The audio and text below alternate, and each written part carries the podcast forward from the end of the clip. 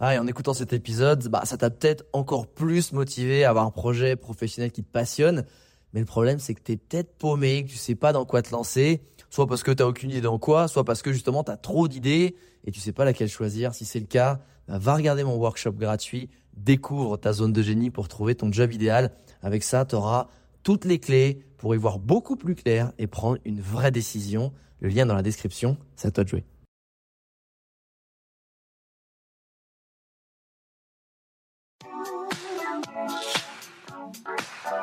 Les Entrepoteurs, c'est le podcast à la cool et sans langue de bois où j'invite un ami entrepreneur à partager tout sur son business. Prends un café et assieds-toi avec nous pour découvrir des infos qui normalement restent entre potes. Le but de ce podcast est de te montrer l'envers du décor de l'entrepreneuriat en toute transparence et honnêteté pour t'apporter un maximum de valeur ajoutée. Ici, on te parlera de productivité, de stratégie pour booster ton business, de création, de management ou encore d'optimisation des process. Et parce qu'être entrepreneur, c'est avant tout une aventure humaine remplie d'obstacles, on te partagera aussi les frustrations et les échecs. Rejoins le cercle des entrepreneurs si tu souhaites lancer ton business, faire décoller ton chiffre d'affaires, surmonter des difficultés professionnelles ou encore gagner du temps. Je m'appelle Alex Viseo, je suis coach et conférencier en personal branding et j'aide les entrepreneurs, CEO, freelance, indépendants, sportifs et artistes à promouvoir leurs talents pour se forger une e-réputation forte qui booste leur business.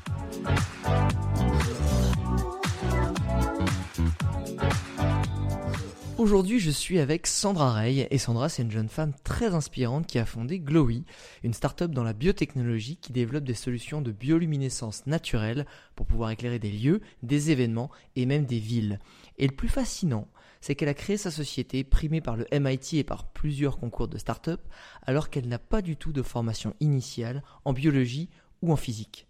Et je suis très heureux de la recevoir aujourd'hui dans ce podcast pour qu'elle nous explique comment on fait pour créer et gérer au quotidien une société qui cherche à révolutionner un secteur et même tout simplement créer une nouvelle technologie. Bonjour Sandra, comment ça va? Bonjour, ben écoute, ça va très bien et toi? Écoute, ça va super bien. Je te remercie beaucoup euh, d'avoir accepté cette invitation et je commence déjà par te dire euh, félicitations puisque euh, au-delà d'être une entrepreneuse à succès, tu es aussi jeune maman et ce qui donne, je trouve, doublement du mérite à tout ce que tu es en train de faire. Donc déjà pour ça, félicitations, bravo, je trouve ça extraordinaire. J'aime bien commencer ce podcast par une question très simple. C'est pourquoi tu as choisi euh, le secteur et d'avoir créé une boîte dans le secteur où tu es, sachant que tu as un background de designeuse, donc pas du tout euh, ambiance pipette et laboratoire. Or, toi, tu es dans la biotech, donc la biotechnologie, c'est ton cœur business. Qu'est-ce qui t'a fait vouloir aller euh, créer une boîte dans ce secteur? Alors, c'est marrant parce que j'ai pas vraiment eu l'impression que c'était un choix. J'ai ah. un peu l'impression que ça a été là et puis que ça s'est fait par opportunité et plein de choses se sont passées. en fait, j'étais étudiante, donc en design. Euh, j'ai eu l'occasion de travailler sur de la biologie. Euh, avec mon âme de designer et donc le besoin de, répondre à des problèmes, euh, l'environnement étant un des nombreux problèmes qu'on peut rencontrer, ça me, paraissait être un axe normal finalement. et j'ai même fait ensuite un cursus d'entrepreneuriat social dans une école de commerce et en fait j'avais même pas compris que c'était un entrepreneuriat social. Pour moi c'était tellement logique d'avoir toujours un truc en rapport avec aider la société que voilà ça s'est fait un petit peu naturellement. Et finalement, ce projet étudiant s'est transformé en projet d'entreprise. Et donc, je me suis retrouvée là à la tête d'une boîte de biotech. Euh, mais je dirais pas que c'est un choix. Je dirais que c'était là et ça m'a semblé être une bonne occasion, une bonne opportunité. Et donc, j'ai juste foncé, quoi. T'es parti quand même de quelque chose qui te, qui te faisait vibrer. C'était à la base, c'était quand même aider les gens. C'est que ton cœur business, tu voulais qu'il apporte un, un plus, plus que toi qui t'apporte de l'argent. C'est un peu ça? Ouais, complètement. Moi, c'est l'idée, c'était de répondre à un problème. Et honnêtement, je me suis même pas dit enfin qu'il y avait une autre possibilité. Enfin, je sais pas comment dire. Pour moi, de ne pas répondre à un problème, c'est comme si ça n'existait pas en fait. Ah. Euh, et ça peut être tout type de problème. Hein. Et en l'occurrence, là, effectivement, le problème de l'environnement s'est présenté, donc c'était une bonne euh, une bonne occasion, mais effectivement, j'avais ce besoin de, de, répondre à quelque chose de, de problématique. Alors du coup, c'est quoi le process euh, quand tu as une idée de business et qu'en fait tu t'aperçois, mince, c'est pas du tout mon background en termes de connaissances, surtout sur de la tech, c'est quand même super pointu. Enfin, j'imagine que tu vas pas, c'est pas avec deux graphistes et un webmaster que tu montes une boîte de biotech. Euh, qu'est-ce, quel a été le process à partir du moment où tu as eu ton idée pour créer vraiment ta boîte? Alors en fait, donc comme j'ai fait un concours étudiant sur le thème de la biologie, il n'y avait pas du tout d'ambition entrepreneuriale derrière, pas d'idée de business. J'ai répondu, j'ai fait mon petit devoir d'étudiant, j'ai eu une bonne note, j'ai présenté au jury parce qu'il s'avère que c'était un concours, mais dans le cadre de ces études-là. Euh, et puis en fait, quand j'ai gagné ce concours-là, donc avec mon petit Photoshop euh, avec de la bioluminescence, euh, on m'a dit, il y avait une attachée de presse en fait qui était là pour parler du concours dans les médias.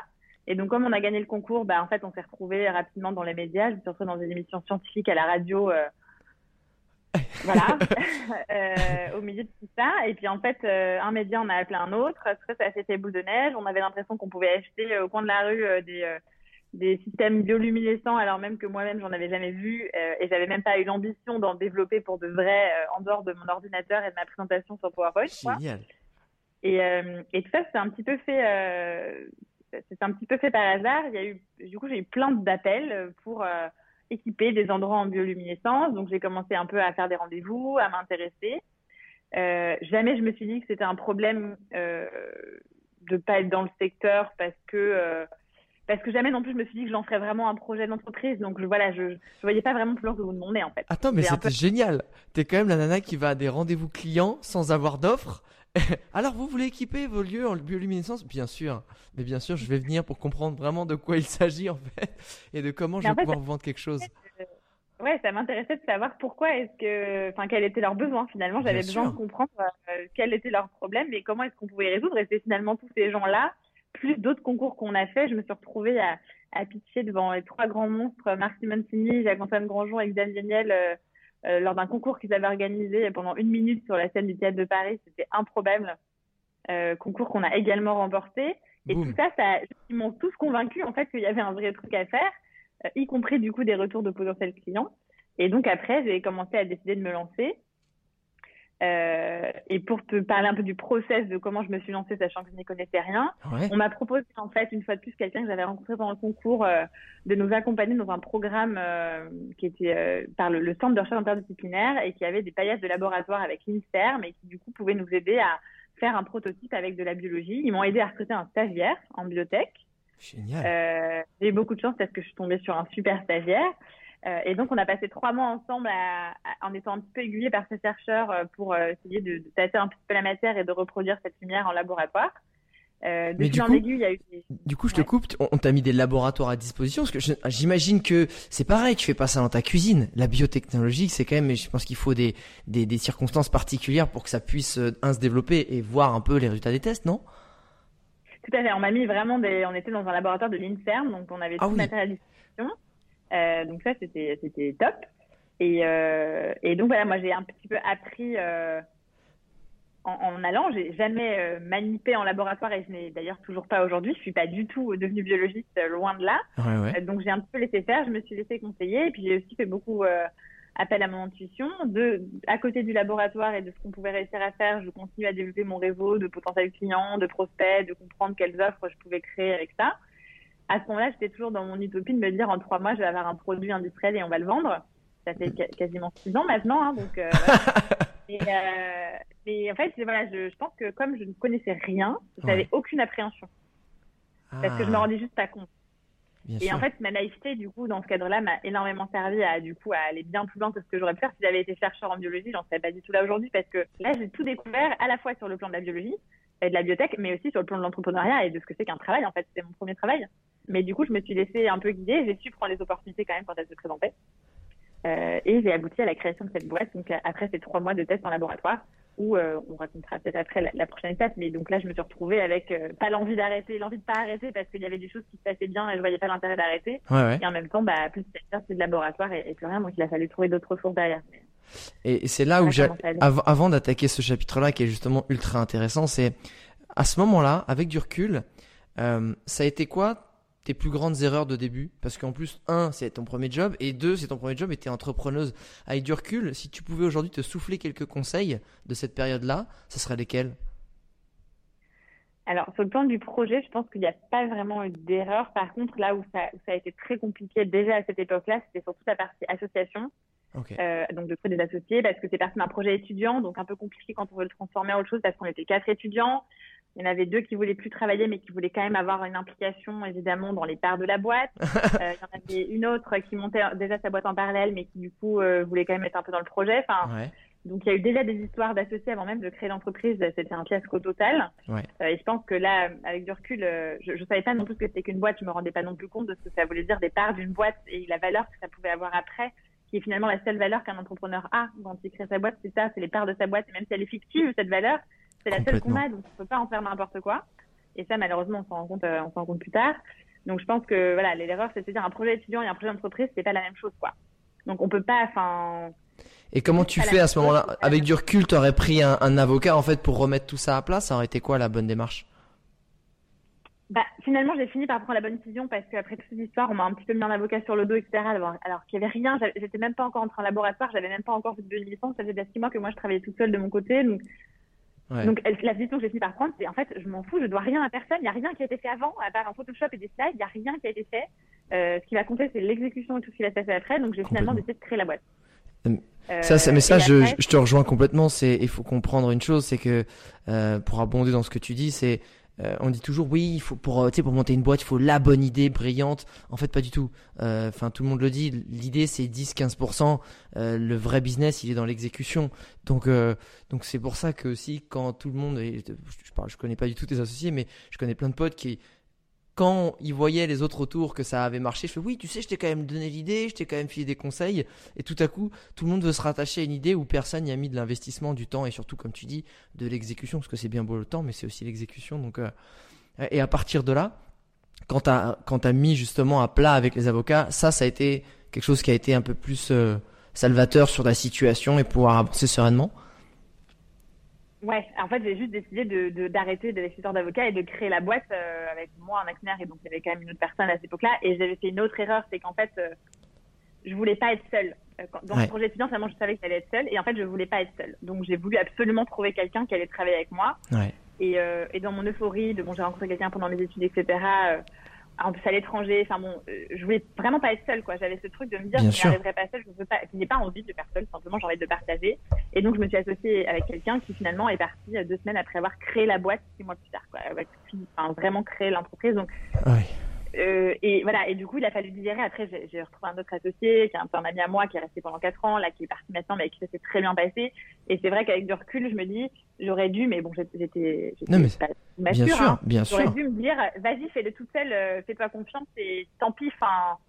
Parce qu'en fait, ça crée tellement de problèmes euh, d'avoir euh, des associés avec qui ça fonctionne pas que j'aurais pas dû forcer le truc et vraiment j'ai voulu forcer le truc et donc après, j'ai pris mes précautions sur évidemment les autres personnes avec qui je me suis associée. J'avais un peu de recul, mais encore pas suffisamment par rapport à ce que je peux penser aujourd'hui. Mais je pense que c'est, c'est, euh, je, crois que si je dis pas de bêtises, c'est une des premières raisons pour lesquelles les boîtes elles explosent. C'est pas forcément une question de CA, c'est de désaccord, on va dire, on appeler comme ça, euh, entre associés, que ce soit de vision, que ce soit d'entente, et que euh, pour tous ceux qui nous écoutent, c'est vrai que euh, bah c'est vrai, on a, je pense que faire venir un autre associé, c'est quelque chose qui doit être réfléchi et, et qui doit venir en fait en on vient complémenter en fait quelque chose qui existe et non pas genre euh, bon il faut être deux et on s'aperçoit que soit finalement on a les mêmes skills et bon il n'y a pas vraiment d'intérêt soit on n'a pas la même vision mm. et c'est un peu le risque euh, aussi. Comment euh, justement au-delà des premiers rendez-vous que tu as fait justement genre vous voulez me voir? J'arrive. Comment tu as fait pour créer au fur et à mesure ton premier ta première offre ton premier produit qui j'imagine sont encore en train de se développer effectivement mais à quel moment tu as pu avoir ta première vision? Qu'est-ce qui t'a fait te dire ok c'est là-dessus? Qu'on doit miser notre temps, notre budget, etc. En fait, dès le départ, la vision, elle était claire. Euh, c'était de mettre la, cette bioluminescence dans le paysage urbain, dans la ville, parce que c'est là où il y avait le plus grand besoin, le plus grand impact. Et moi, l'action d'impact, c'était hyper importante. Donc, euh, c'était là où je voyais l'avenir de Glowy. Maintenant, je me suis très vite rendu compte que, enfin, et encore, euh, avec une lisière, mais que avant d'en arriver là et d'avoir un produit suffisamment performant pour ce marché-là, il y allait avoir euh, d'autres étapes. Enfin, ça allait mettre tellement de temps que voilà, moi, je voulais pas rester dans le labo pendant 5, 6, 7 ans en attendant que le produit parfait naisse. C'était un truc que je, je c'était pas possible. J'avais besoin d'être sur le terrain. Et surtout, j'avais vachement confiance que euh, de mettre un produit sur le marché, de se forcer à sortir de son laboratoire, ça allait nous faire progresser euh, ah. d'une manière énorme, même si le produit n'était pas parfait. Et du coup, euh, dès les premiers mois là, avec ce stagiaire en laboratoire, on a réussi à faire quelques heures de lumière. Et je me suis dit, mais faisons des événements, des, installations euh, éphémères pour les événements. Ça va nous forcer à produire et à, montrer. On avait, comme j'avais déjà rencontré beaucoup de gens en amont, les gens aussi, ils étaient déjà impatients il y a, il y a six ans, quoi. Ils avaient besoin de voir et donc c'était un peu un moyen de faire du chiffre d'affaires, de se forcer à sortir du laboratoire pour se confronter au monde réel et de rentrer dans des relations commerciales pour faire patienter euh, les gens. Et il s'avère que la première année, du coup, c'était l'année de la COP 21. Ah bah ouais. Et j'avais dit à mon équipe, euh, il faut que on sorte quelque chose pendant la COP 21 parce que c'est le moment où les gens vont être ouverts et il faut que ça soit à ce moment-là. Pour un produit de biotech, euh, un an c'est rien. Enfin, c'est bien sûr. une semaine dans le digital quoi. Du coup, euh, mais une fois de plus, je me rendais pas compte du tout. les gars, un an, franchement, qu'est-ce que vous allez faire pendant un an? Arrêtez là. Non, on et y va. Que fait, je les ai secoués un peu parce que ce que j'ai fait, c'est que j'ai invité à peu près toute la presse que je connaissais. J'avais quatre micros de télé sur moi. Il y avait plein de journalistes dans la salle. J'avais invité tous les potentiels fonds d'investissement que j'avais rencontrés, tous les prospects, toutes les grosses boîtes, machin. J'avais réuni tout le monde euh, dans une agence événementielle qui nous avait hyper gentiment prêté euh, les, les, locaux, qui nous avait aidé à organiser tout ça. Sympa, ouais. Et, euh, et sauf que bah, le moment où la conférence de presse commence, bah, mes équipes étaient toujours pareilles. On avait déménagé de laboratoire la même semaine en plus, c'était un enfer.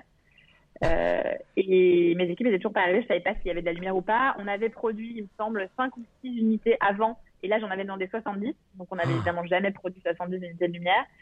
Et j'ai commencé la conférence de presse sans avoir aucune idée de s'il y avait la lumière à la fin. Et puis je m'étais dit, en fait, une demi-heure, ça sert plus à rien d'y penser de les appeler parce que de toute façon, ils me répondent pas, je peux rien faire, les gens vont arriver, c'est trop tard. Ah, bah, Qu'est-ce qui s'est passé Parce que là, on est dans le suspense, je te le dis tout de suite là. bah, ce qui s'est passé, c'est que sur le moment, donc j'étais à la conférence de presse, je suis sortie de la salle pour emmener les gens dans une pièce noire où on avait fait une scénographie pour montrer la lumière. J'ai vu mes chercheurs, donc je me suis dit, bon, bah, ils sont là, ils sont arrivés, ils m'ont dit, c'est bon, il y a de la lumière. Et c'est vrai que c'est marrant parce qu'avec du recul, je me rends compte que, alors moi, ça me paraissait juste sublime euh, de voir cette bioluminescence avec tous ces petits points, on n'avait jamais vu ça même nous. Et en fait, avec du recul, je pense qu'il y a certaines personnes à ce moment-là, tellement la lumière était faible, parce qu'il fallait quand même s'adapter à ce moment-là au moins 15 minutes dans le noir total avant de voir quelque chose. Ah oui. Je pense qu'il y a des gens qui ont fait genre oui, oui, mais qui n'ont jamais vu la lumière. Ah oui, sur les premiers prototypes, c'était vraiment, ouais, ok. Et du coup, euh, il y a des gens qui ont trouvé ça génial, je sais, qui, voilà, c'était top. Et je pense qu'il y a d'autres gens euh, qui, qui, en fait, se demandent toujours où était la lumière ce là mais au final, c'était une belle réussite parce qu'on a réussi à le faire en équipe. J'ai un souvenir génial. On a passé trois heures dans ce noir total avec la licence et un verre de vin avec toute l'équipe assise par terre. Génial. À, s'énerver de la situation. Et, euh, et, on a bien fait de le faire parce que parce qu'on a on est on est vraiment passé au-dessus de, de, nos capacités techniques. Enfin voilà, ça nous a challengé. Et c'est à ce moment-là où je me suis dit allez allez-y, on se lance dans l'événementiel. Euh, on fait des installations éphémères où on explique en fait comment marche la bioluminescence. Et on a commencé comme ça. Et j'ai aussi vite compris que même si j'avais un impact et une ambition qui était, et j'avais un besoin d'impact et une ambition qui était énorme, c'était pas grave si entre temps je faisais de l'événementiel, quoi. Yes. Que certes, c'est l'événementiel qui a révolutionné le monde, mais en fait, c'est à un moment donné, euh, il faut avancer petit à petit, il faut démocratiser, il faut, faut faire des choses, il faut la construire l'entreprise, mais en fait, c'est une préparation de ce qui nous attend, donc euh, il faut le faire. Est-ce que justement, euh, face à, à, un secteur où il y a une vraie euh, évangélisation nécessaire parce qu'encore une fois euh, là on est on est sur genre ok euh, en plus si, si, tu vas sur de l'illumination de on va dire paysage urbain tu vas donc bah, t'adresser aux maires de ville qui sont quand même dans un souci de sécurité, de choses comme ça, et donc ils vont te dire ouais mais nous mademoiselle les LED c'est quand même bien, ça consomme moins bien, on vient de tout changer. Je sais pas pourquoi je parle, je me dis que les maires ils parlent tous comme ça. et et, à quel moment, en fait, euh, tu vois à la fois, j'imagine, un engouement, peut-être de la part des investisseurs, des business angels, des journalistes qui aiment bien un peu ces choses-là parce qu'ils en raffolent, et à quel moment tu vois peut-être une dissonance ou au contraire un engouement aussi sur le terrain de tes futurs clients? Est-ce qu'il y, il y a quelque chose qui, est pareil ou finalement c'est compliqué? Non, on n'a on a jamais vu ce, ce côté réfractaire. Il y a quelques gens, mais c'est un pourcentage infime de gens qui sont réfractaires et qui disent. Euh, mais en fait, c'est plus des gens qui se disent ça va jamais marcher, ah, des gens qui n'ont pas envie. C'est plus des sceptiques. Je pense qu'on a la chance d'avoir un, ouais, on a la chance d'avoir un sujet qui est une luciole. Tout le monde trouve ça beau, tout le monde sait que ça existe, ça fait peur à personne. Enfin, c'est un imaginaire qui est hyper, euh, hyper beau, hyper poétique. Et du coup, j'ai jamais rencontré personne qui m'a dit ah non vraiment, moi j'aimerais vraiment pas qu'il y ait de la bioluminescence euh, dans ma ville. euh, après, des sceptiques, il y en a sur la technologie, sur les, les challenges, enfin il y en a plein. Euh, mais du coup, ça, je pense qu'on a la chance d'avoir une technologie qui est assez porteuse de rêve quelque part et du coup qui, nous aide aussi beaucoup à communiquer et à faire cette évangélisation qui est essentielle. Et donc forcément, bah, on s'adresse déjà à des gens qui sont un peu early adopters et qui euh, ont une vision aussi un peu comme nous. Et on a eu la chance d'en trouver dans tous les gens avec qui on a bossé, et y compris des villes qui ont ce côté visionnaire et qui ont envie de changer la manière de faire. Maintenant, clairement, pour que ça se fasse et pour mm. bouger les choses, c'est extrêmement long. Et c'est aussi pour ça que c'était important de sortir un petit peu des, produits euh, Bien sûr. Euh, tout au long de ce chemin parce que euh, ça participe à cette évangélisation. Et on s'est nous-mêmes donné une mission d'ailleurs de, de, parler de la. Moi, je fais beaucoup de conférences. Enfin, j'essaye de, faire en sorte que ça devienne une évidence. Et c'est super parce qu'on voit des trucs de dingue. Maintenant, on est dans des manuels scolaires, la est dans des manuels scolaires. Génial. Il y a des centaines de groupes d'étudiants qui nous contactent. Euh, enfin, et donc c'est cool parce que ça commence à arriver un peu dans le domaine du normal. Moi, ce que je veux, c'est que le jour où je sois prête, ça soit plus un truc un peu bizarre de scientifique, ça soit juste euh, une évidence que la bioluminescence c'est une solution alternative, quoi. Ouais, c'est ça, en fait, c'est qu'un jour on dit, bah, t'as pas pris ta frontale à la bioluminescence quand tu pars en trek, c'est ce qui se passe. Et un jour on en sera là. J'aimerais qu'on aborde aussi un autre sujet qui pour moi est super important, c'est que, euh, tu es donc une femme et qui est dans la biotech. Je pense qu'il n'y en a pas forcément euh, beaucoup.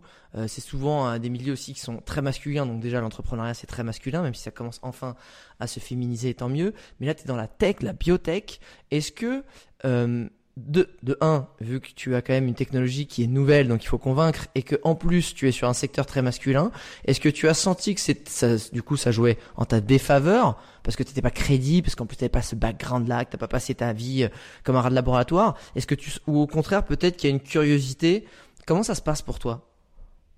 Alors, je pense qu'il y, a deux réponses à ça. La, première sur la partie biotech, et je pense que c'est pas le fait que je sois une femme le problème. En tout cas, je me suis toujours un peu refusée de penser comme ça, donc on va dire que, on va dire que c'est pas le problème. C'est plus la jeunesse. Ah, Clairement, la jeunesse et le manque de compétences dans ce milieu qui est très peu tolérant face aux gens qui n'ont pas fait de biologie. Ouais. Euh, ce que je peux comprendre, c'est assez humain comme, comme, comme retour, mais c'est vrai que j'avais vraiment une crédibilité zéro, quoi. Et, c'est ça, et je pense pas que ce soit le fait d'être une femme, je pense que c'est plus ma jeunesse. J'ai monté cette boîte, j'avais 23 ans. Euh, ah ouais. Euh, voilà, je. donc ça, je pense que ça a été un vrai handicap et donc j'ai dû potentiellement me battre plus que les autres et monter ma crédibilité. Et je, me vois encore l'année dernière, j'étais en rendez-vous avec un fonds d'investissement de biotech qui m'avait déjà vu il y a 4-5 ans, qui m'avait, je pense, pris pour une, une allumée euh, de première. Et l'année dernière, j'ai senti dans la manière dont il me parlait, ils se sont dit non mais ça fait quand même 5 ans qu'elle est là. Peut-être quand même qu'on devrait écouter ce qu'elle dit et qu'il y a peut-être un truc quoi. Mais ça fait 5 ah. ans quoi. Ouais. Euh, et, bon, j'ai eu la chance d'avoir des super des, reconnaissances par le MIT qui ont vachement aidé sur la, sur la crédibilité, euh, d'être dans le classement des Forbes euh, Under 30 aussi, qui a beaucoup aidé. On a fait beaucoup de concours qui nous ont renforcés là-dessus. Alors pour le, pour juste pour, pour ceux qui nous écoutent et qui ne connaissent pas du tout la biotech, les gars, le MIT, en gros, tu es sur les Champs-Élysées de la biotech. c'est Massachusetts Institute of Technology si je dis pas de bêtises. En gros, si tu sors un projet là-bas ou que tu es récompensé ou salué par ces mecs-là, ça veut dire euh, comme on dit à la maison, tu pèses dans le game. En gros, c'est-à-dire que euh, tu as les grands chevaliers qui viennent d'adouber euh, le, jeune, le jeune chevalier. Et, et, du coup, c'était ça, je pense que ça a quand même, quand tu vas voir des gens comme ça, qui, ou au-delà des prix que tu as gagnés sur effectivement les pitchs de la startup, de dire que tu es un peu les seniors de la technologie et de la tech qui te disent c'est cool, ça, ça a dû t'aider, je pense. Ouais, non, clairement en termes de crédibilité. Et pourtant, c'est pas les concours les plus, enfin, c'est pas les reconnaissances les plus dures à avoir entre guillemets. Mais dis pas ça, mais ne dis pas ça, Sandra, ça va. non, mais c'est pas ceux qui vont regarder. Enfin, je veux dire, j'ai fait des concours où on a épluché mon dossier euh, mot par mot de machin. C'est pas le cas forcément de ce. Ah. Mais, mais du coup, ça, sur la, sur notre crédibilité, ça aide. Et après, sur le fait d'être une femme, moi, je suis convaincue que ça m'a énormément aidé. Alors, pas forcément ah. lever des fonds, ça en reparlera. Parce qu'en fait, justement, comme on n'est pas beaucoup de femmes, ça fait 5 ah, ans, en fait, je suis souvent invitée parce que je suis une femme. Et il faut bien une femme dans le panel. Donc, bah, voilà, on me trouve moi et je pense sincèrement. Alors là, j'ai l'impression quand même que depuis un an, il y a beaucoup plus de, femmes dans la dans l'innovation, dans la tech. Génial. Et que, et que du coup, bah, voilà, je, sors moins de l'eau, mais du coup, les cinq années, j'ai vraiment eu l'impression de très souvent être justement sollicitée parce que j'étais une femme, que les médias, c'est pareil, ça a beaucoup aidé parce qu'il faut des femmes. En fait, ils cherchent tous des exemples femmes, ils ont que des hommes. Donc, comme on n'est pas beaucoup de femmes, ça a beaucoup aidé. Alors, c'est un peu euh, dommage hein, d'en arriver là. c'est triste, c'est triste d'en arriver là, mais au moins, euh, je trouve ça euh, super euh, positif qu'il y a un moment donné, ben aussi tu es aussi servi d'exemple en fait. Et que peut-être que si tu es en train de dire aujourd'hui qu'il y a plus plus de femmes euh, dans la biotech ou dans la tech bah c'est peut-être c'est grâce à des femmes comme toi en fait qui ont aussi porté le message et qui ont représenté euh, genre hey, les filles en fait il y a, ok il y a des geeks dans les labos mais on peut aussi piloter euh, on peut aussi piloter ça dans des bureaux.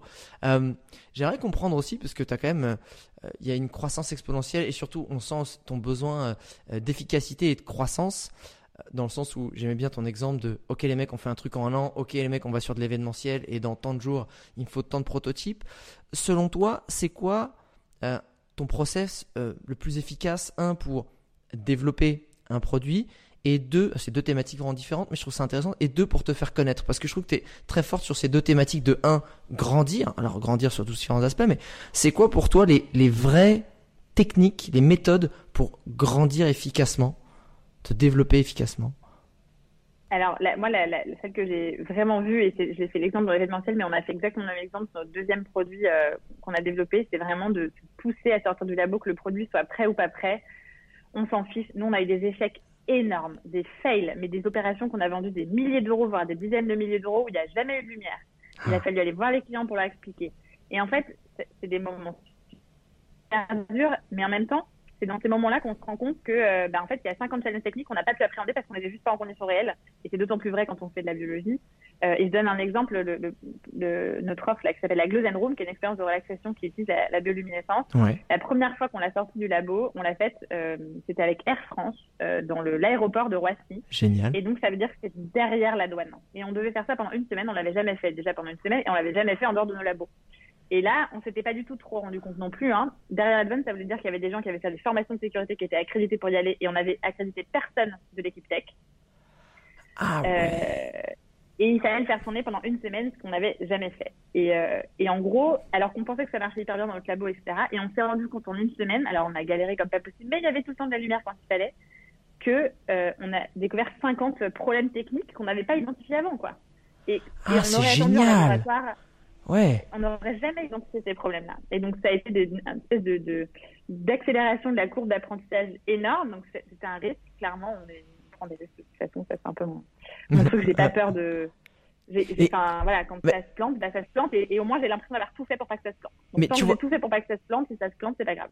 Mais tu vois, je trouve que c'est ça qui est, euh, qui est extraordinaire. Parce que ce que tu es en train de dire, c'est mets-toi des, des deadlines vraiment challengeantes où tu dis c'est quasiment impossible de le faire, mais on va y arriver que en plus, au-delà de ça, c'est pas grave si on se plante parce que on va dire les leçons qu'on va en tirer, le feedback, il vaut, en gros, il est plus grand en termes de valeur que les erreurs qu'on va commettre ou le, petit cassage de gueule sur le, sur, le, sur le moment T, et que sur la vision long terme, ça nous apportera beaucoup plus. Comment tu fais Alors j'ai l'impression que c'est aussi ton caractère, mais je pense qu'il y a beaucoup de gens qui n'osent pas être dans ce process-là qui est ultra efficace, et la preuve, tu, tu, tu, tu nous l'illustres très bien, parce qu'ils ont peur, tu sais, de ah mince, si je perds tous mes clients, toute ma crédibilité. Comment tu fais pour gérer ça, en fait?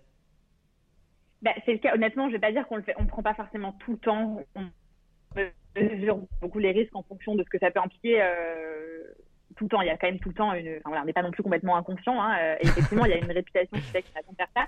Mais du coup, moi, j'essaie que ma réputation, au lieu d'être basée sur le fait que euh, tout marche tout le temps et c'est parfait, elle soit basée sur le fait que j'ai tout essayé, enfin qu'en gros je mets toute mon énergie pour que ça marche quoi.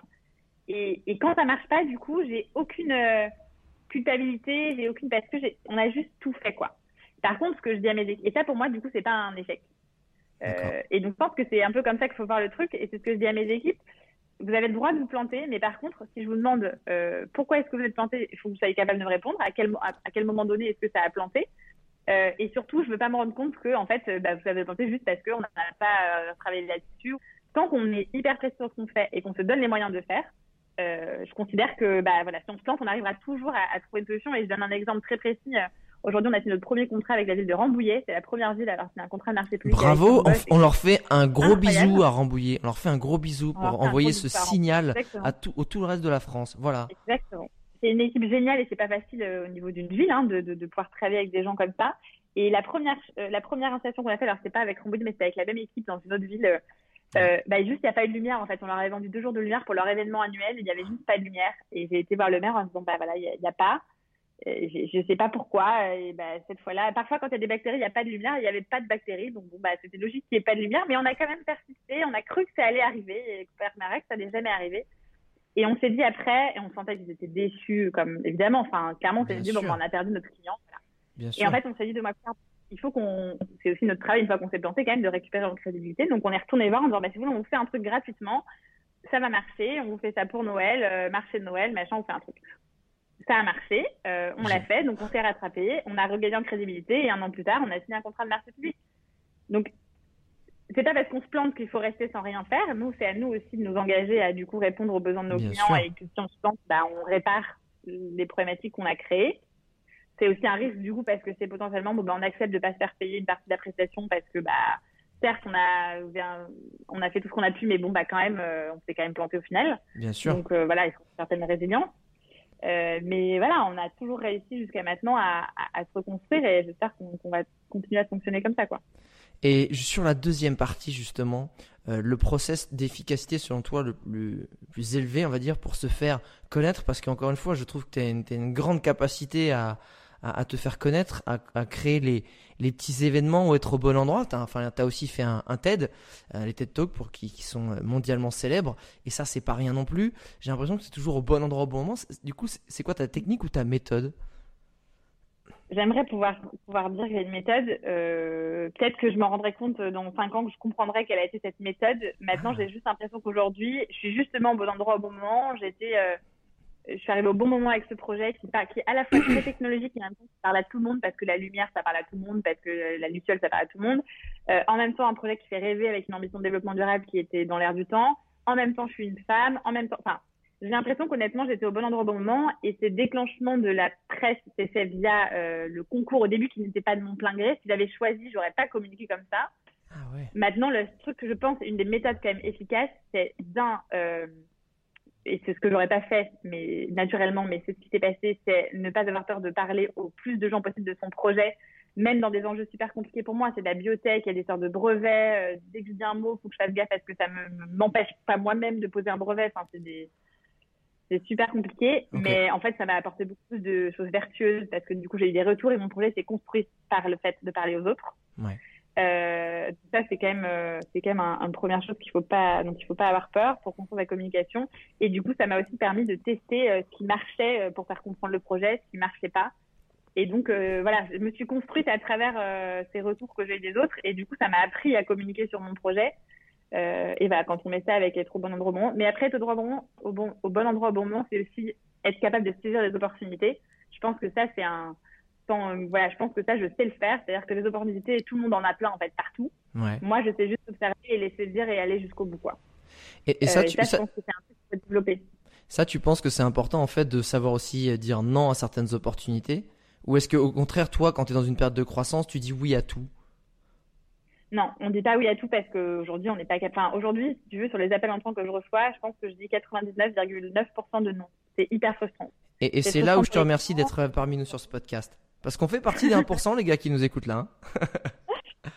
ouais, non, mais c'est, euh, non, mais quand on fait des projets, on a vraiment beaucoup de la chance d'avoir beaucoup d'appels entrants et bah, en fait, on peut pas les faire parce qu'on est trop peu de ressources, parce que euh, on n'a pas les sous, parce que euh, on peut pas, tout faire et voilà. Et donc, c'est très frustrant. Donc, non, il faut savoir dire nos opportunités, mais dès que je vois qu'il y a quelque chose d'intéressant, même si ça peut être intéressant dans trois ans, je vais quand même au rendez-vous client, je parle quand même aux clients et le client, je leur dis, voilà, on n'est pas prêt pour faire ça, mais est-ce qu'il y aurait pas autre chose qu'on peut faire ensemble? Est-ce que y a pas? Et en fait, je me nourris de tout ça, quoi. Et donc, je pense que saisir les opportunités, c'est important. Ça veut pas dire oui à tout, euh, mais euh, mais ça veut dire en tout cas s'y intéresser et être hyper à l'écoute euh, de ce qui nous entoure, quoi. En fait, c'est marrant, mais ton process, il reprend aussi ton process de début. Tu sais, où, au final, t'allais aussi, genre, vous m'appelez, bah en fait, j'ai pas spécialement quelque chose à vous vendre, mais en fait, moi, ce que je vais en retirer plus que ce que finalement de l'argent, si j'avais un produit, c'est euh, comprendre vos problématiques pour construire le, produit plus performant et, continuer à saisir les bonnes opportunités aussi. C'est une façon de un continuer à, faire parler de soi, mais aussi d'anticiper, comme tu dis, un, futur besoin, un futur produit, un potentiel qui est important.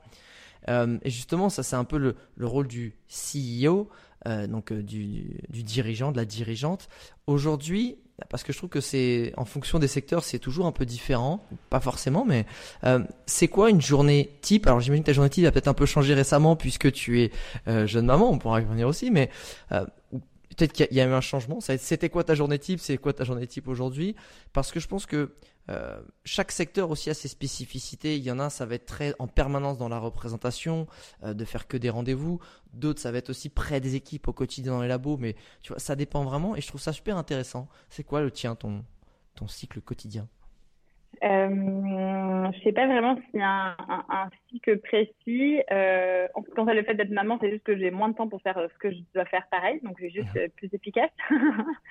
Mais euh, non, je pense qu'il y a une grosse partie de mon temps, effectivement, qui est euh, liée à toutes les relations extérieures de la boîte. En fait, aujourd'hui, tout ce qui sort de cette boîte, les mots, c'est moi. Donc, euh, tout ce qui, que ce soit de la représentation ou de la communication, c'est quand même un, un, gros boulot et c'est ça qui génère les, les leads entrants aussi. Hein, Bien sûr. Et c'est chronophage. Moi derrière, et c'est super chronophage. Euh, mais ça, c'est hyper important et puis c'est la partie que j'aime bien faire, quoi. Euh, après, euh, sans mentir, il y a une grosse partie euh, qui est euh, des trucs vraiment chiants, quoi, administratifs. par exemple, alors j'ai la chance d'avoir depuis la création de cette entreprise quelqu'un qui gère toute la partie finance, juridique et administration. Et heureusement parce que la boîte serait morte sinon 12 fois depuis. Moi-même, incapable de, de, même, de me discipliner sur ce genre de, de sujet. Mais il y a toujours des trucs à gérer. Beaucoup de temps que j'avais beaucoup estimé sur les ressources humaines, la gestion des gens. Ah. C'est quoi les choses les plus chronophages euh, selon toi sur, le, sur la ressource humaine?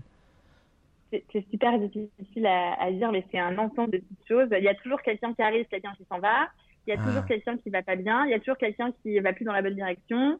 Euh, il y a toujours quelqu'un avec qui il faut faire un point. Il y a, il y a toujours quelque chose euh, dans les ressources humaines. Et ça, c'est vrai que c'est du temps que je pense qu'on sous-estime beaucoup quand on est entrepreneur. Et surtout, même si c'est pas forcément la majorité de mon temps, c'est la majorité de mon énergie ça, demande beaucoup d'énergie de gérer les, les hommes. Et, et, du coup, euh, voilà, ça c'est pour moi c'est un sujet, euh, enfin ça fait partie de, de, du coup vraiment du quotidien, à la fois sur la partie pure management euh, et donc de, de gérer, euh, de, de m'assurer que tout le monde va dans la bonne direction et que voilà, je suis je suis au courant de suffisamment de choses parce que je suis la seule à avoir finalement la vision globale en tant que CEO et donc mon rôle à moi c'est plus de s'assurer que tout ce que fait chaque personne est aligné quoi. Et va dans tous dans la même direction. ouais, et va donc ça ça prend ça prend beaucoup de beaucoup de temps. Euh, et après, euh, qu'est-ce que je fais d'autre? Et après, euh, ça, c'est perpétuel chercher de l'argent. Personne, ça n'arrête jamais. donc, donc ça, c'est. Justement, sur le sujet, sur, parce que tu, tu as fait une magnifique levée de fonds, ce qui est assez, on va dire, un peu la norme dans la biotech. Tu sais, genre, quoi, t'as pas levé des fonds, surtout sur ce genre de choses, mais c'est pas parce que c'est norme que c'est facile. Tu vois, c'est ça le truc, ça, ça n'a rien à voir. Euh, Est-ce que tu peux nous parler de, de comment ça s'est passé toi, ta levée de fonds? Et comme tu disais, peut-être que tu as d'autant plus galéré de, bah, un, c'est pas ton background, deux, t'es une femme, et deux, euh, en gros, t'as pas 45 ans et, et, 15 ans et 15 ans d'expérience. Comment t'as fait? Ouais, et trois, j'ai surtout un projet qui est complètement hybride et qui rentre jamais dans les cases de personne. Quoi. Aussi. et ça, je pense que c'est le plus, c'est le plus compliqué quand on fait une, une innovation de rupture comme ça, on rentre jamais dans les cases. Et quand on parle d'investissement, de pas rentrer dans les cases, c'est le pire truc qui puisse arriver. Parce qu'il il y a aussi ce côté euh, difficile euh, d'investissement, de retour sur investissement quand tu présentes ton business plan, puisque c'est pas aussi palpable qu'une tech euh, qui va être, je sais pas, de la biotech sur un traitement ou des, des cachets ou des choses comme ça. forcément, c'est pas, t'as pas la même rentabilité. En tout cas, pour, pour la présenter, c'est plus compliqué. Donc, comment t'as fait? Comment t'as fait ce tour de, de magie? Donc, bah, en fait, euh, c'est pas du tout magie, c'est un tour de galère euh, sans fin. Ouais. Euh, j'ai fini par faire, en fait, à force de jamais être dans les cases, j'avais vraiment juste l'impression de perdre mon temps. J'allais souvent très loin dans des processus avec des fonds, et en fait, au dernier moment, bah non, en fait, c'est pas bon. Euh. et là, on se dit bon, bah en fait, j'ai plus six mois de trésorerie devant moi, donc en fait, bah, je, je fais quoi? Enfin, je, je n'ai plus le temps de refaire un processus en entier. Bien sûr. Et donc, j'ai fini par faire deux campagnes de levée de fonds en crowdfunding, en, en equity crowdfunding, donc des particuliers qui ont investi dans la boîte. Maintenant, le problème, c'est que tu peux difficilement lever des énormes montants. Euh, euh, là, on arrive à un stade où ça devient compliqué en écouter crowdfunding, mais bon, on a quand même, en tout, on a fait deux campagnes, et en tout, ça a fait un million trois dans les deux, dans les deux campagnes. Génial. Donc bon, c'était super parce que suivant la première, en deux semaines, on avait 600 000 euros. Euh, enfin, on peut pas faire plus efficace en termes de, process. Clairement. Et bon, j'avais quand même galéré six mois, bon. c'est toujours pareil. C'est un chemin de croix, vraiment, c'est un chemin de croix, ouais. J'espère que le fait que je sois une femme ne, pose pas un problème. Clairement, la crédibilité, ça pose un problème, ça c'est sûr. Euh, maintenant, euh, moi, je, voilà, je peux pas faire plus que montrer. Enfin, maintenant, je pense que j'ai suffisamment de matière pour montrer que je suis pas une imposteur et que euh, ça fait quand même plus de cinq ans que je, je construis cette boîte et qu'elle est encore en vie. Hein. C'est pas facile de tenir euh, en vie une boîte pendant cinq ans, surtout quand elle est pas encore rentable, parce que forcément, on est toujours dans ce truc de j'ai plus de cash, Bien sûr. j'en trouve. Euh, et j'aimerais pouvoir vendre plein de trucs, mais malheureusement, on ne peut pas parce que la techno a encore besoin de maturité. Et donc, euh, voilà, on, essaie de rester focus, euh, mais c'est très, très compliqué lever des fonds et c'est très chronophage. et c'est tout le temps, tout le temps, tout le temps, temps. Est-ce que justement, tu n'avais pas pensé à un moment donné, au lieu de faire une levée de fonds, de revendre directement un peu la technologie, le concept à des gros groupes qui bah peut-être tu dis bah au moins euh, peut-être qu'ils auront les gros reins pour développer ça de façon accélérée ou est-ce que tu t'es dit bah non je veux que ça reste un peu mon bébé? Non, c'est pas une question de tomber, c'est je pense que les grands groupes ils sont intéressés à partir d'un certain niveau de maturité parce que leur boulot c'est pas de développer justement la techno, mais c'est plus de la distribuer et de la vendre et de la, passer à, grande échelle. Et donc là, je pense qu'à ce moment-là, on intéressera vraiment beaucoup de boîtes avec qui je discute déjà. Hein. Je sais que la techno elle intéresse, mais c'est encore trop tôt en fait pour euh, pour être acheté. D'autant qu'une fois de plus, on est un produit sur euh, donc sur le marché de la lumière, mais dans le marché de la lumière, les gens n'ont pas de, compétences en bio, euh, en biologie.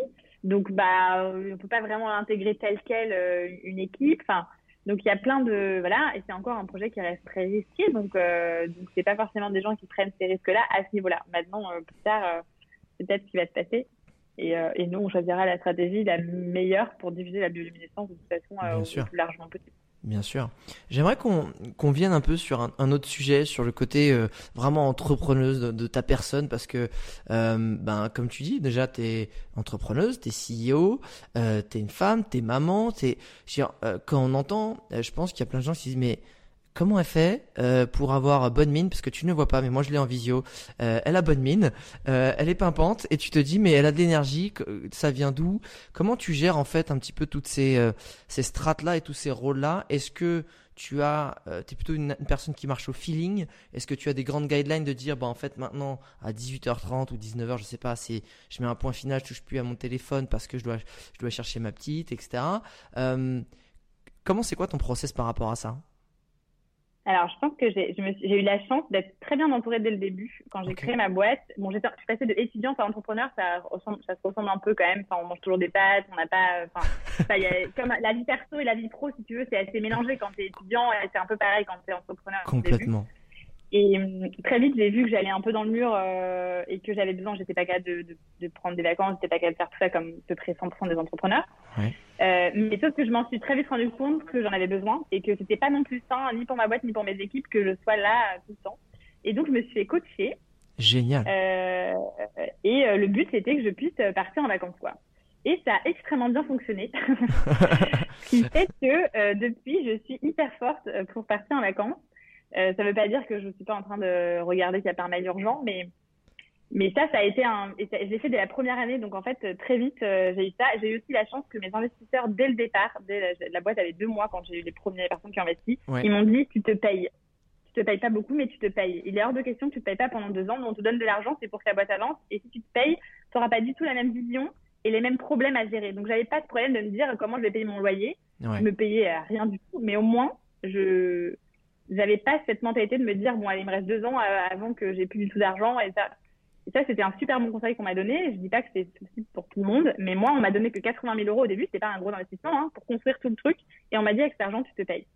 Ouais donc fallait ouais il fallait construire ton projet et, et, pouvoir manger de trois pattes et, et avoir un toit au-dessus de ta tête. Donc forcément. un... Et je pense que personne ne fait ça. En vrai, il n'y a aucun entrepreneur qui se paye même un petit peu dès la première année. Et en fait, je pense que c'est une erreur parce que parce qu'on n'a pas la même euh, la même manière d'appréhender euh, le lendemain quand on paye ou quand on ne paye pas. Et je pense que c'était un super bon conseil. Et, euh, donc ça, c'était top. Et alors après, j'ai un, un truc qui est marrant, c'est que je me dis souvent, quand on me demande de parler un peu de, de, de mes journées, en vrai, je me rends compte que 99% de ce que je fais, c'est chiant. Je sais pas comment dire, j'ai l'impression que c'est Mais en attendant, à la fin de la journée, je suis quand même assez contente de ce qui s'est passé. Et le lendemain matin, j'ai quand même envie de me lever et d'y retourner. Et donc, je me pose souvent la question, qu'est-ce qui fait que, bah, en fait, euh, factuellement, ce que je fais, c'est chiant, mais en fait, au final, je suis quand même contente. Et je pense qu'il y a qu'un truc, c'est la passion et c'est la conviction personnelle que on a envie d'aller au bout. Moi, je me suis toujours dit que j'arrêterais d'être à cette place-là de CEO de Glowy quand j'aurai l'impression que je, je, ne peux plus rien apporter à ce projet. Ah. Tant que je peux encore apporter quelque chose, je serai là et je serai motivée. Et, et voilà. Et quand j'arriverai à mes limites, bah, je me poserai la question de savoir bon, bah, c'est quoi la prochaine étape pour moi et pour Glowy. Mais pour l'instant, j'ai tellement encore l'impression de pouvoir apporter des choses et de faire grandir le projet que on a, je suis toujours aussi, euh, aussi motivée le matin. Euh, et après, je suis aussi quelqu'un qui a, je suis très, euh, j'ai un peu, j'ai un peu de, deux côtés de personnalité différents où je suis hyper carpe diem, quoi. Je vis au jour le jour. Ok. Euh, quand j'ai fait un enfant, je me suis pas dit mince comment je vais nourrir, comment je vais le faire et comment je vais gérer ma boîte. J'ai envie de faire un enfant, ce genre d'enfant, on va se débrouiller. Super. Il y a plein d'autres gens qui le font très bien, donc il n'y a pas de raison que j'y arrive pas. Et en même temps, je suis capable d'avoir cette vision hyper long terme, de me dire ma boîte dans 15 ans, je veux qu'elle révolutionne le marché. Donc je suis un peu dans ces deux mondes-là, mais je suis très terre à terre et donc je me pose assez peu de questions finalement. sur le comment ça va se passer demain. Ce qui te permet de faire un événement, ce qui te fait permet de faire un événement dans deux mois et de te dire de toute façon on y va, hein les gars. Ouais ouais, mais non, ne me saoulez pas, on va y arriver. Ça aide, hein, de, de pas Complètement. Je pense que je suis quelqu'un qui, à la fois, me pose énormément de questions hyper complexes sur comment est-ce qu'on va faire dans 10 ans pour se mettre la bien machin. Et d'autre côté, euh, bon bah, enfin, je suis, je suis assez, je prends la vie d'une manière assez, euh, assez simple et euh, et je suis pas prise de tête quoi. Je pense que ça doit. Mais pas 50 ans avant de faire un truc. Je pense que ça doit faire beaucoup de bien euh, à la biotech en fait d'avoir des des CEO un peu comme ça aussi plutôt que non ça rentre pas dans ma petite case avec la virgule et que et que du coup il y a les mecs. C'est pour ça que tu n'avais pas été ouais, mais je, je pense designer et jeune, je, je, serais pas là aujourd'hui. Je le sais. Si j'avais été un expert là-dedans, je, Et du coup, moi, ça m'intéresse bah. aussi, c'est ce côté où, euh, tu vois, je pense que la passion, comme tu dis, t'apporte euh, aussi beaucoup d'énergie. La passion t'apporte beaucoup d'énergie et, et ça se voit, ça te drive, c'est ce qui te fait faire aller, euh, enfin, te faire lever tous les matins et te dire, même si c'était un petit peu chiant hier, allez, on y retourne, on, on, on retourne vraiment au front. Mais quels sont, parce qu'encore une fois, j'ai l'impression que tu ne manques vraiment pas d'énergie. Euh, c'est quoi qui te, qui te remplit À part cette passion, est-ce qu'il y a d'autres choses comme ça dans ta vie j'en sais rien Je vais te dire, moi, c'est le badminton. Le lundi soir à 20h30, je me fais une petite séance de badminton, ça me recharge, je suis bien. Je sais pas. Ou est-ce que, je sais pas, tu te fais, euh, j'ai une connerie, euh, tu te fais ton petit tilleul sur, dans le jardin avec, tu vois, le dimanche, je sais pas. Qu'est-ce que, c'est quoi tes trucs qui te rechargent vraiment? Je suis plutôt du genre à profiter un peu des petits moments. Euh, typiquement, je, suis quasiment jamais le week-end à Paris parce que j'ai besoin d'être euh, à la campagne, j'adore ça. Et voilà, et j'ai la chance d'avoir une maman qui a une ferme euh, pas très loin de Paris. Donc voilà, Génial. très souvent, on n'est pas à Paris le, le week-end. Et donc, c'est ce petit truc qui me ressource. Et surtout, je pense franchement, c'est cette capacité à décrocher aussi du boulot, quoi. Ah. et ça veut pas dire que je pense pas tout le temps à Glowy parce que c'est tout le temps là. Mais quand je suis en train de faire autre chose, quand je suis avec ma fille, je pense pas à Glowy, quoi. Euh, et je m'en fais pas couper. Enfin, c'est pas grave en fait. Genre j'ai le droit, je pense que j'ai le droit de parfois pas penser avec Gloï. Euh, et donc du coup cette capacité un peu à séparer les, à séparer les choses. Et j'ai appris très vite aussi à séparer l'urgent de l'important. Ça c'est vraiment essentiel. Ah, Est-ce que tu peux nous en dire euh, plus C'est quelque chose que je suis en train de creuser en ce moment et c'est fou en fait comme euh, c'est la nouvelle en fait to-do list en fait qui est qui est, qui est, qui est en train de se... que personne ne connaît vraiment. Ouais, qui change la vie. Est-ce que tu peux nous, nous décrire un peu ce process là bah, en fait, il euh, y, a, y, a deux types de. Y a, on a tous, tous plein de choses à faire, plein de tâches à faire. Et quand on y réfléchit plus près, on se rend compte qu'il y a des choses qui sont euh, urgentes, c'est-à-dire que si on les fait pas, euh, bah, c'est, ça va avoir des conséquences. Urgent, important. Et des choses, voilà, des choses qui sont juste importantes, mais qui finalement peuvent nécessiter plus de temps. Et notamment, c'est, bête, hein, mais appliquer ça à la gestion des mails et de se dire qu'en fait j'ai le droit de mettre une semaine à répondre à quelqu'un euh, parce que c'est pas urgent, bah c'est ok. Et d'ailleurs les gens en face ils font ça pareil. Hein, donc euh, euh, et donc ça, ça, permet de se libérer de la place de cerveau en fait, juste de pas avoir tout le temps l'impression d'être débordé. Moi c'est ce que j'essaie de faire, de, de, jamais avoir l'impression d'être débordé. Il y a des petits trucs bêtes, hein, mais juste écrire ça tout doux sur un papier quand on a 50 trucs en tête, ben en fait on se rend compte bon bah ça va, j'ai 5 trucs à faire, je vais m'en remettre, enfin, ça va aller. Alors que si on les garde dans sa tête, on sait pas trop par où commencer. Et, et, et, ça revient et ça cogite, fait main, je l'ai toujours pas fait et c'est et pour euh, juste euh, abonder dans ce que tu dis sur cette fameuse to-do qui est un peu la, la, la to-do 4.0 on va dire parce que la plupart des gens ils font des to-do ils mettent toutes leurs tâches les unes en dessous des autres mais qui sont souvent des choses très chronophages qui font pas avancer le vrai business c'est que de l'urgence psychologique un peu. Euh, et ces nouvelles to-do en fait c'est tu fais juste tu prends une feuille et tu fais un, un trait vertical et horizontal et tu mets important non important urgent non important et en gros ce sur quoi tu dois te focus c'est le ok euh, urgent importance. Normalement, l'urgent importance, c'est que les crises. C'est que les, ok, là on n'a plus d'électricité ou euh, ou alors euh, où sont les mecs parce que on a besoin de lumière dans l'événementiel là qui, est en train de se faire.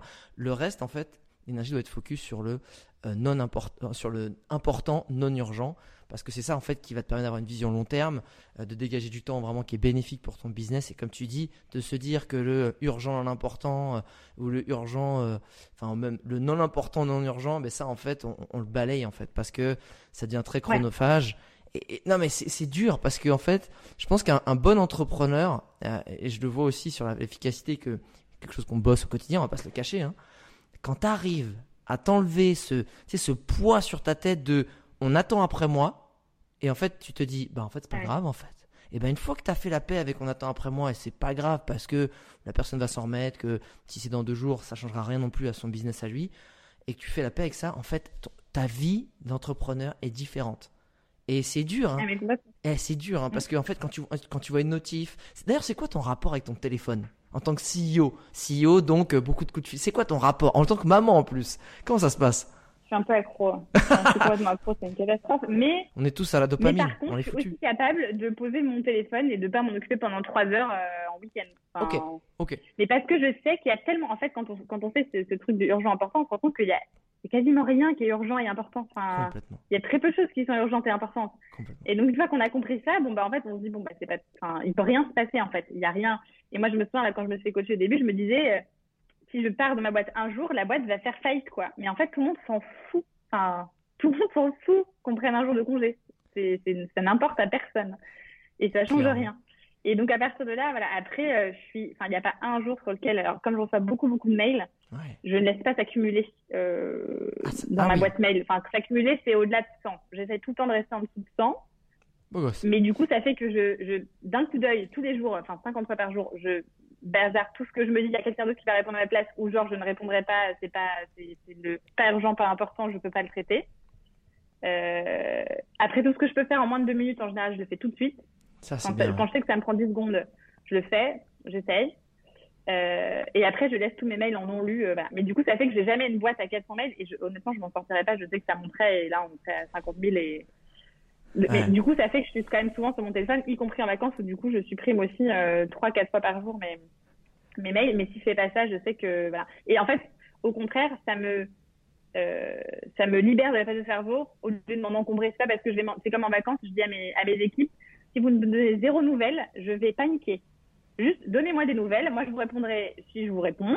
S'il y a un truc urgent, vous m'appelez, mais en gros, il n'y en a ah. jamais. Ah, c'est marrant. Mais ne me, si vous ne me donnez pas de nouvelles, je vais paniquer. Je vais avoir l'impression que c'est louche. Et d'ailleurs, il me cache un truc, les mecs. chaque fois qu'il n'y a pas de nouvelles, même quand je pars à vacances, c'est qu'en général, il y a un truc que, je suis pas censée savoir. C'est ça, je dis pas, putain, Sandra va savoir. Euh, J'aimerais qu'on aborde une petite thématique hein, avant d'arriver après sur la fin de ce podcast. C'est euh, et parce que je trouve que c'est une thématique qui moi me parle beaucoup et qui m'intéresse et que tu gères à merveille. C'est ton personal branding. Euh, et je trouve que tu es encore une fois un, bel exemple de tous ces, toutes ces nouvelles euh, startups et ces belles sociétés dont le CEO en fait et l'égérie en fait est le meilleur euh, à la fois euh, commercial, symbole, euh, tout ce qui va avec. Et, comment tu abordes toi le personal branding? Est-ce que tu as vraiment une réflexion derrière? Est-ce qu'il y a une stratégie? Est-ce que tu fais juste à l'instinct à l'arrache? Comment tu, tu, tu, fais par rapport sur cette thématique? Et eh bien en fait, en fait, j'ai beaucoup de mal parce que ah ouais. tu vois, je pourrais, je pense que je pourrais en jouer beaucoup plus. Enfin, je pourrais l'utiliser beaucoup plus. Tu vois, par exemple, sur Instagram, je, je parle, enfin, je, je, je, parle pas de moi, je me filme pas dans mon quotidien. Enfin, voilà, je, ça, j'y arrive pas. Euh, et je, enfin, je me dis que j'ai pas forcément envie de le faire. Qu'il y a des moments où j'aimerais le faire, mais je sais qu'il faut, s'il faut le faire, faut le faire bien et que, en gros, je vais pas être capable de le faire bien pour la durée et donc je le fais pas. Euh, c'est hyper gênant quand je dois partager un truc de moi-même euh, sur moi-même. Euh, ça me, ça me tend un petit peu. Euh, donc, euh, donc je suis un peu entre les deux parce qu'effectivement, d'un côté, je suis clairement aujourd'hui la, la, la, personne qui représente Glowy et, euh, et voilà, on associe vraiment mon nom à, à, à Glowy et, et c'est super et ça, ça m'aide. Bien sûr. Forcément, ça crée une image qui est plus forte et on s'identifie beaucoup plus facilement. Et d'autre côté, je, je, voilà, je sais que je le fais pas, je le fais pas bien, je le fais pas consciencieusement, je le fais voilà, c'est je sais qu'il faut le faire, mais je, je, je, pense que je, enfin voilà, je pourrais faire mieux. Mais attends, j'ai pas forcément envie euh, de. de... En fait, c'est ça qui est intéressant. T'as pas envie de plus approfondir ce sujet-là euh, parce que tu as peut-être peur aussi du côté chronophage en fait et intrusif. Euh, ouais. C'est ça. Et, et je ne tienne pas sur la durée et que. Ah mais je, je, comprends parfaitement. C'est souvent euh, une peur euh, de, de, la plupart des gens ou même des gens que je peux accompagner. C'est comment je fais finalement ben, pour mettre en avant euh, mon job, pour mettre en avant ma boîte, mais j'ai pas envie de parler du fait que je vais dîner avec ma mère euh, le dimanche ou etc. Et je pense que tu vois, c'est euh, c'est un peu en fait c'est une une idée un peu limitante de se dire que parler de soi, c'est parler de, de toute sa vie en fait. C'est en fait, je pense que c'est c'est où tu mets le curseur. Donc, euh, tu vois, tu peux dire que tu aimes les repas en famille sans forcément montrer ta famille. Euh, je pense que, et, tu vois, ce qui est marrant, ce que tu, tu fais pas bien, et moi je trouve que tu fais quand même très bien, même si tu n'es pas aussi présente que d'autres peuvent l'être. Euh, pourquoi? Parce que qu'est-ce qui ressort? C'est une petite analyse totalement personnelle hein, qui n'engage que moi, mais ce qui ressort très fortement de ton personal branding et du coup de la boîte de Glowy, c'est les valeurs en fait qu'il y a derrière, et c'est le combat qu'il y a derrière. Et, la mission. Et ça, la plupart des gens qui essaient d'avoir un personal branding fort et qui ont du mal, c'est ceux qui n'ont pas identifié leur mission et leurs valeurs. Parce que forcément, quelqu'un qui est sur une mission, allez, enfin, et, surtout qu'on s'identifie à ses valeurs, on a envie de dire, vas-y Sandra, on est avec toi, fais un crowdfunding, c'est quoi, je vais lâcher, on va tous lâcher 10 balles, et tu vas arriver, euh, tu vas, en deux semaines, tu auras 600 000 balles. Ce qui s'est passé. Et, et en fait, je pense que c'est, euh, c'est vraiment ça où, euh, vu que c'est très bien identifié, et c'est ça qu'il faut mettre en avant, tes valeurs, ton combat et ta mission, derrière, sans avoir à faire une présence quotidienne sur tes réseaux, ça transpire. Et on a envie, tu vois, de te suivre pour ça. Et, euh, et je pense que si toi, tu étais peut-être plus présente sur les réseaux, t'as pas forcément besoin de parler euh, de toi, mais de simplement en fait, euh, quels sont tes combats, qu'est-ce qui se passe dans ta société, parce que tu sais quand on s'attache à une société, qu'est-ce qu'on a envie? Mm. On a envie de savoir ce qui se passe dans les labos. Tiens, c'est quoi en ce moment les offres qui qui qui va qui y a, qui sont en train d'être développées, ou c'est quoi, je sais pas, en ce moment sur quoi vous bossez, c'est quoi vos blocages, parce que bah, qui dit attachement dit aussi on est on est derrière toi aussi pour soutenir dans les bons comme dans les mauvais moments et, et, peut-être que c'est une façon aussi de peut-être mettre un, critère en plus sur ton personal branding, je sais pas, c'est juste, euh, tu vois, un petit, euh, ouais. petit, voilà, non, suggestion. Mais clairement, clairement, il y a, en fait, je crois que la peur que j'ai, c'est que moi prenne le dessus sur les valeurs de la boîte, même si en fait, les, enfin, les valeurs de la boîte, c'est moi qui les ai, enfin, c'est mes valeurs, hein, c'est, assez aligné. Et je pense qu'il y a aussi un autre phénomène qui me gêne. Ouais. Euh, et pourtant, ça me gêne pas du tout chez d'autres. Euh, c'est que j'ai, l'impression que quand tout se rapporte à moi que c'est, très dévalorisant pour mon équipe ah. Et voilà, il y a un côté direct et, et en fait, euh, mais en fait c'est le cas. Donc en fait, c'est pour ça que je dis que je fais les choses à moitié. C'est parce qu'en fait, c'est déjà le cas. Je suis déjà identifiée comme la personne. Et c'est vrai qu'on parle jamais de mes équipes et de et et il y a un côté, qui, qui me un peu de me dire non mais euh, toi, euh, ok c'est toi, c'est cool, c'est ta boîte, ça fait des choses super, mais euh, mais t'es pas toute seule et et voilà. Et c'est vrai que c'est compliqué de mêler les deux pour le coup parce que bon, les équipes, les équipes ça bouge aussi. Enfin voilà, c'est toujours compliqué pour le coup d'impliquer les équipes en plus. Mais du coup, il y a toujours ce truc de me dire, euh, calme-toi, euh, c'est un peu gênant vis-à-vis des autres qui bossent derrière. Et Bien sûr. Euh, non, mais voilà. Mais, c'est pour ça que je dis que je fais un peu les choses à, un peu les choses à moitié. En fait, je pense que c'est pour finir sur ce sur ce sujet, je pense qu'il faut vraiment que les gens qui soient sur justement, qui essaient d'avoir un personal branding euh, qui est fort, qui est authentique, qui en plus va rayonner pour permettre bah, d'apporter du business à la boîte parce que ça permet ça, ou en tout cas des nouvelles opportunités de partenariat, etc. Euh, faut pas en fait se voir, et évidemment c'est un peu le problème des réseaux sociaux comme un, un, mode ego trip. Là je me fais un ego trip, t'as vu, ouais j'ai mon j'ai ma boîte, tout se passe bien, tu vois. C'est c'est ce côté vraiment où en fait tu vas être le porte-parole, tu vois, tu vas être le projecteur. Et le projecteur, c'est toi qui décides de le mettre où tu veux. Est-ce que c'est sur la mission en ce moment qu'on a tous ensemble? Est-ce que c'est sur les équipes? Mais en fait, c'est toi qui vas tenir un peu le, projecteur et tu vas le diriger où tu as envie. Et surtout, euh, pour moi, il y a aussi ce côté où les gens ils disent souvent, moi je veux pas euh, tout le temps parler de moi euh, parce que je me sens pas à l'aise, je trouve que c'est très égocentrique. Et en fait, il faut toujours se dire que quand tu partages quelque chose, c'est pour apporter quelque chose aux gens c'est pas pour euh, te mettre en avant toi. Mm. En fait, si tu parles de Glowy, c'est pour évangéliser aussi sur la bioluminescence. C'est pour montrer l'avancée de ça. évidemment, il faut bien que quelqu'un s'en charge hein, d'en parler de tout ça, donc ça va être toi. Et je pense qu'à partir du moment où en fait, où tu abordes le personal branding comme j'apporte une plus-value aux gens et non pas je me fais mon auto-promo, je pense qu'il y a un truc où tu es plus à l'aise en fait. Tu te dis, bah en fait, moi si je prends la parole, c'est pour aider les gens, aider euh, le, secteur, aider le milieu, aider ma mission. Et en fait, tu es juste un, outil. C'était plus le, la finalité. Et ça, je pense ça aide pas mal. Je sais pas. C'est à, peut-être. Ouais. Euh, non, mais j'en suis convaincue, d'autant plus que j'en suis hyper convaincue chez les autres. Enfin, je suis beaucoup d'entrepreneurs de, qui, eux, font beaucoup plus en personal branding et, euh, et ça me gêne pas.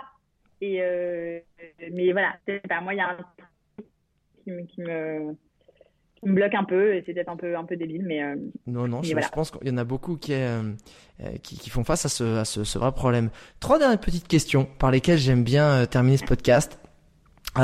Si je te dis que alors c'est pas le mec le plus friendly du monde je suis désolé mais que je peux quand même t'organiser un petit café d'un quart d'heure avec Elon Musk tu lui poserais quoi comme question? Qu'est-ce que tu fais sur Terre quoi? Mais t'es pas encore sur Mars? Non, mais je sais pas, ce personnage me, m'hallucine. Mais tu vois, typiquement, ce genre de personnage, j'arrive pas à savoir si c'est juste du personnage, enfin, c'est du personnage branding authentique ou si ce mec est vraiment totalement barjot, quoi. Mais du coup, j'ai juste envie de comprendre comment il marche, quoi.